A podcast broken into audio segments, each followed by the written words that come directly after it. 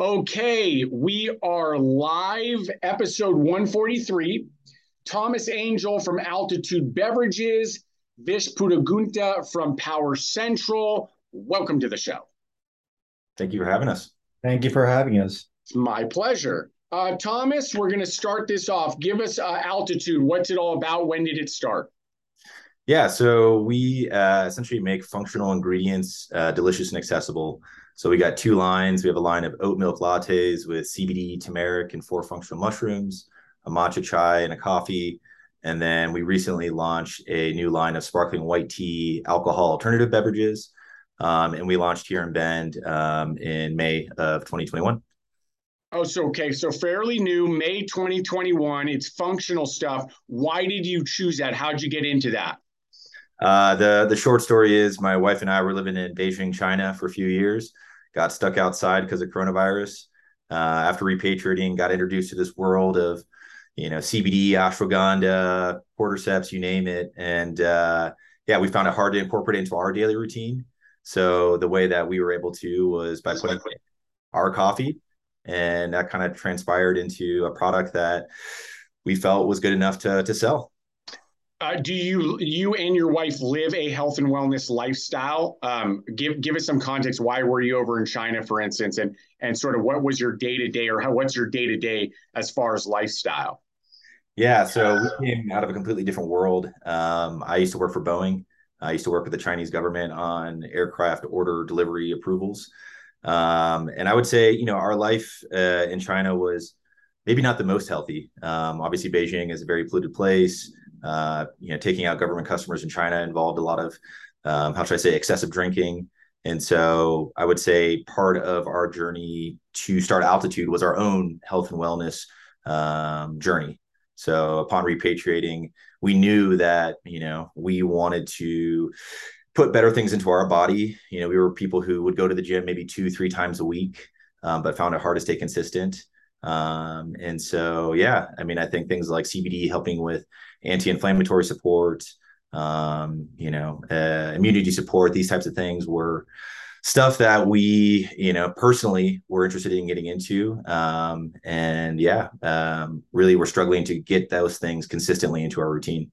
Did you uh, completely quit your position with Boeing before you started this, or was it? Did you get this thing going on the side? How did that look?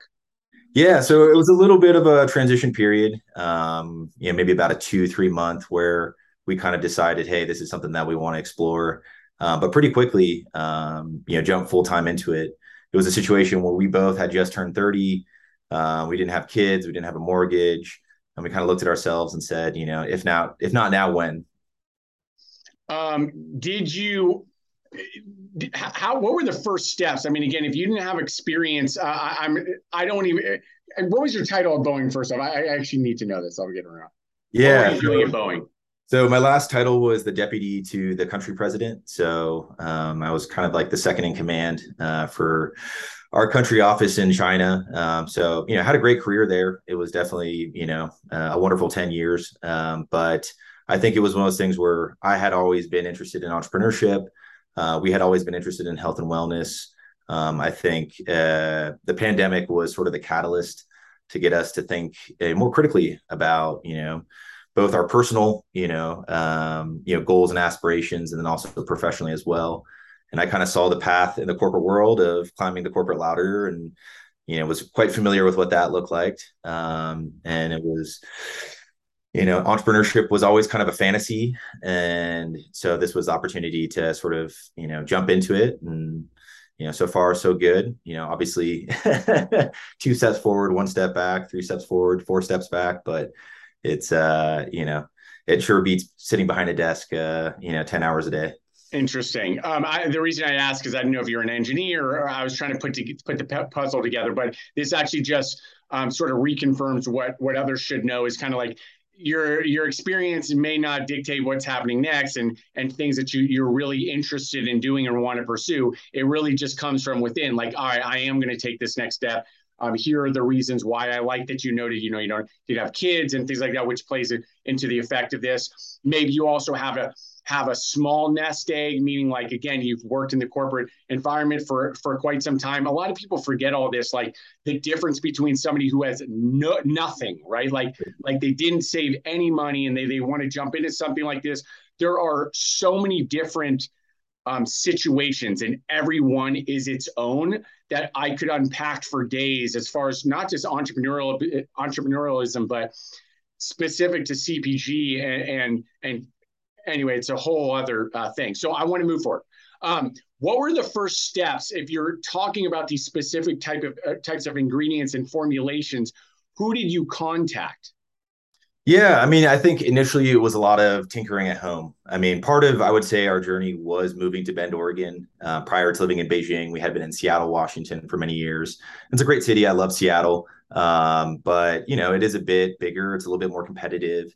Um, and having grown up in Oregon, Bend's always kind of one of those sort of um, bastions of entrepreneurship, um, community, and especially in the beverage space. I mean, obviously, Deschutes Brewing, Humm Kombucha and so we we came and visited, uh, just started asking people, you know, um, you know, what would you do, right? Like, how would you go about doing this, you know, from a manufacturing perspective, from a brand perspective, and we were blown away just by how friendly and collaborative people were here. Um, so I would say that was number one, move to Bend, Oregon. Uh, I think number two, in terms of the actual ingredient side of things, um, I think there was a big sort of learning curve to go from kitchen recipe and figuring out what works well, what are the, t- the right types of functionals to an actual industrial recipe.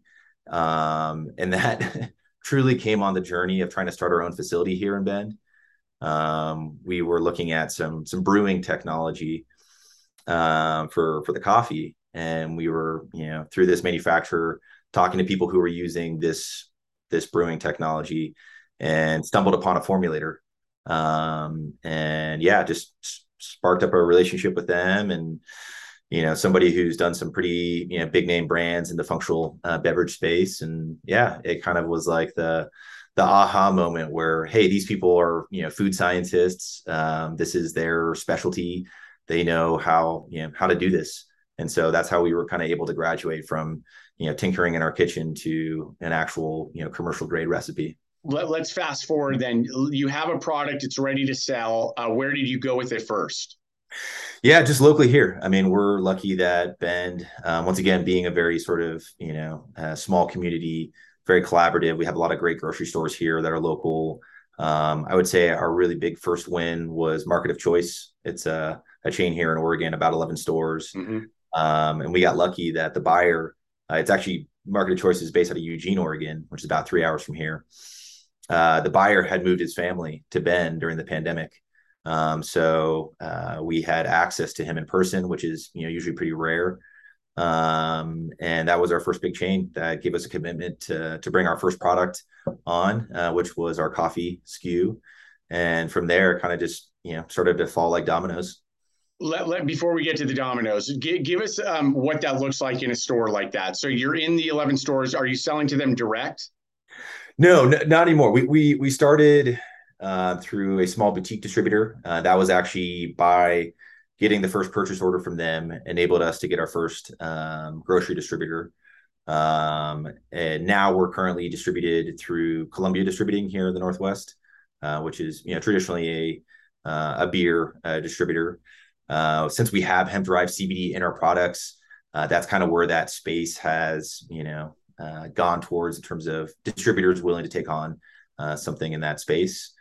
Um, but yeah, that's how we're distributed to to all of our accounts in the Northwest now. It's a shelf stable product. It is, yeah. We, okay, got it. And and there's a, is there a shelf life to it?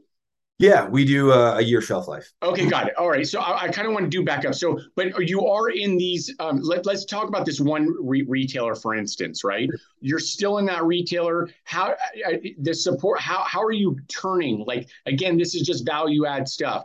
Nobody sure. knows the brand, right? We, we, I always say even for us, like nobody knows who we are. Yeah, um, sure. we're we're so small, right? Um, so someone like yourself how, how does somebody, especially where somebody is going to need to be educated on your product because it is different. Um, there's all these active ingredients. I call them active, right? As far as health benefits, some of them are, you know, kind of like ah, I don't know. I heard about that CBD thing, or oh, what's this mushroom thing, and like, what's it do to me? Am I going to feel, you know, what am I going to going to change my biology? Like, how did you get those first sales going? Were you doing some demos, or did you just put it on shelf and think, all right, it's a small community. It's a community that does sort of understand this stuff, right? Low hanging, right? And let's just see if there's some sales there. Yeah, it's a, it's a little bit of everything. I mean, we put a lot of elbow grease into it. So we were doing a lot of, you know, in-person uh, demos because right around the time we launched was right when they first started to allow demos, um, you know, after sort of restrictions were starting to lift again. Um, but a lot of it came through, you know, activations, you know, things like farmers markets, um, you know, festivals, uh, you know, 5Ks, bike races, you know, things like that, who really are kind of our target demographic. Um, so by getting, you know, as I say, right, cans and hands and liquid lips, um, you know, it, it, enabled us to start to get a customer base. Um, and we're also fortunate that some place like Market of Choice um, is exactly the type of account for us, right? If you go into their uh, cold case section, it's it's an entire aisle, and there are you know any kind of functional beverage you can think of is there, from probiotics, prebiotics, you know, fiber focused, protein, uh, you name it. So um, it wasn't like we were kind of a sore thumb sticking out in a, you know, not to, you know, point fingers, but something maybe like a more big box retailer. Um, and so I think that was a really sort of nice, soft, you know, landing for us to, to start into. Um, but yeah, it took a lot of elbow grease to, to get those turns.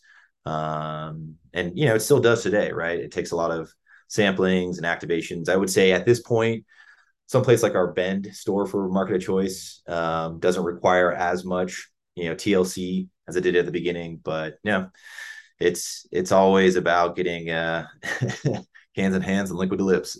yeah, uh, that's that's uh, uh, I've heard that uh, said before. I always kind of chuckle when I hear it. Um, Uh, it's, it's odd one. Um, I, it's about market fit, and so this is a great point for anybody uh, to understand that it is market fit. And um, again, I won't name a, a, retailer, but if just conventional grocery, um, if you were to toss this up on a shelf, it would it, it would just it, it wouldn't it wouldn't have the same uh, pool um, because the, that customer would need more education. That probably is a price point, you know, thing that we need to talk about. So again, anybody's going to take some from this um, it just so happens in his backyard, uh, there is some market fit. And that particular retailer, also in that same backyard, um, has customers walking those shelves um, or walking those aisles. And um, you'll have a little bit more trial off the cuff. But uh, he's also doing all those other things. He's doing the, the, the, the neighborhood, you know, farmers market, and he's maybe doing some demos at the store. Like there's a lot to take from that. So everybody should should pull from that. Um, for we can go for forever if we need to, but let's just conclude this. Give me like the next 12 months. What do you want to do with this uh, brand? How do you see it uh, sort of unfolding over the next year? Yeah, so uh, one of our top focuses right now, we launched in nine states and 150 stores with uh, Sprouts Farmers Markets. Um, so we've been um, really hyper focused on making sure we're getting boots on the ground in those markets, um, starting to get brand ambassadors in some of the major sort of concentrations of those accounts.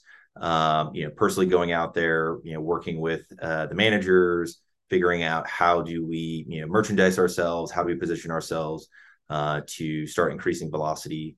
Um, it's a pretty, you know, it's a big opportunity for a brand like ours uh, to be so young and have that type of, um, you know, one, you know, that size of an account, but two, that type of geographic reach. Um, I would say second for us is the recent launch of our new line of the sparkling white teas.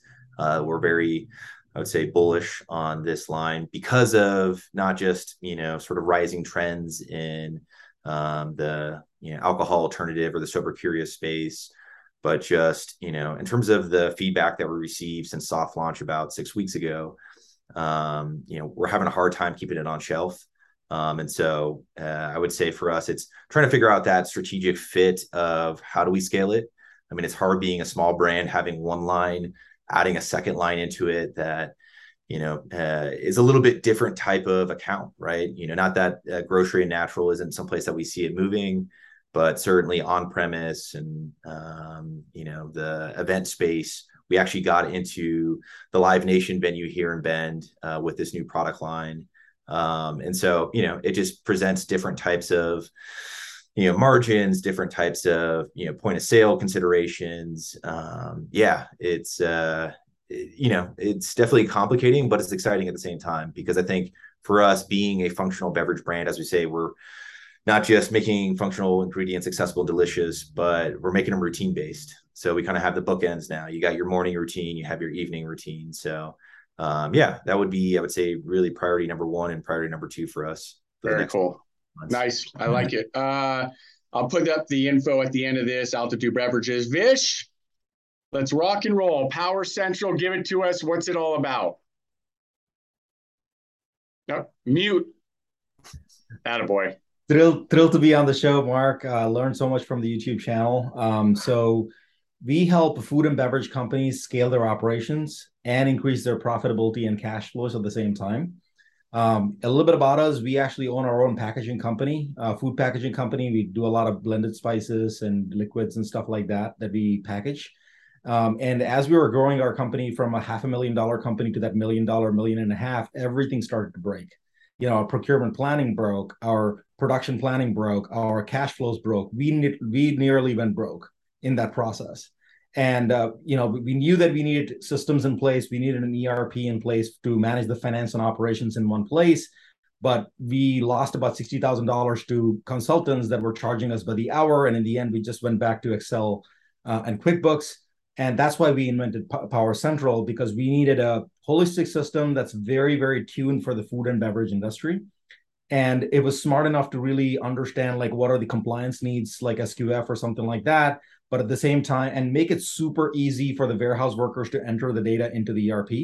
And then we can rely on that data to make very good de- uh, intelligence decisions, for example, for procurement, for production, it it's very very simple to use uh, reports that owners can use to make make the decisions on you know when to increase the prices uh, when to what machine to buy and things of that nature.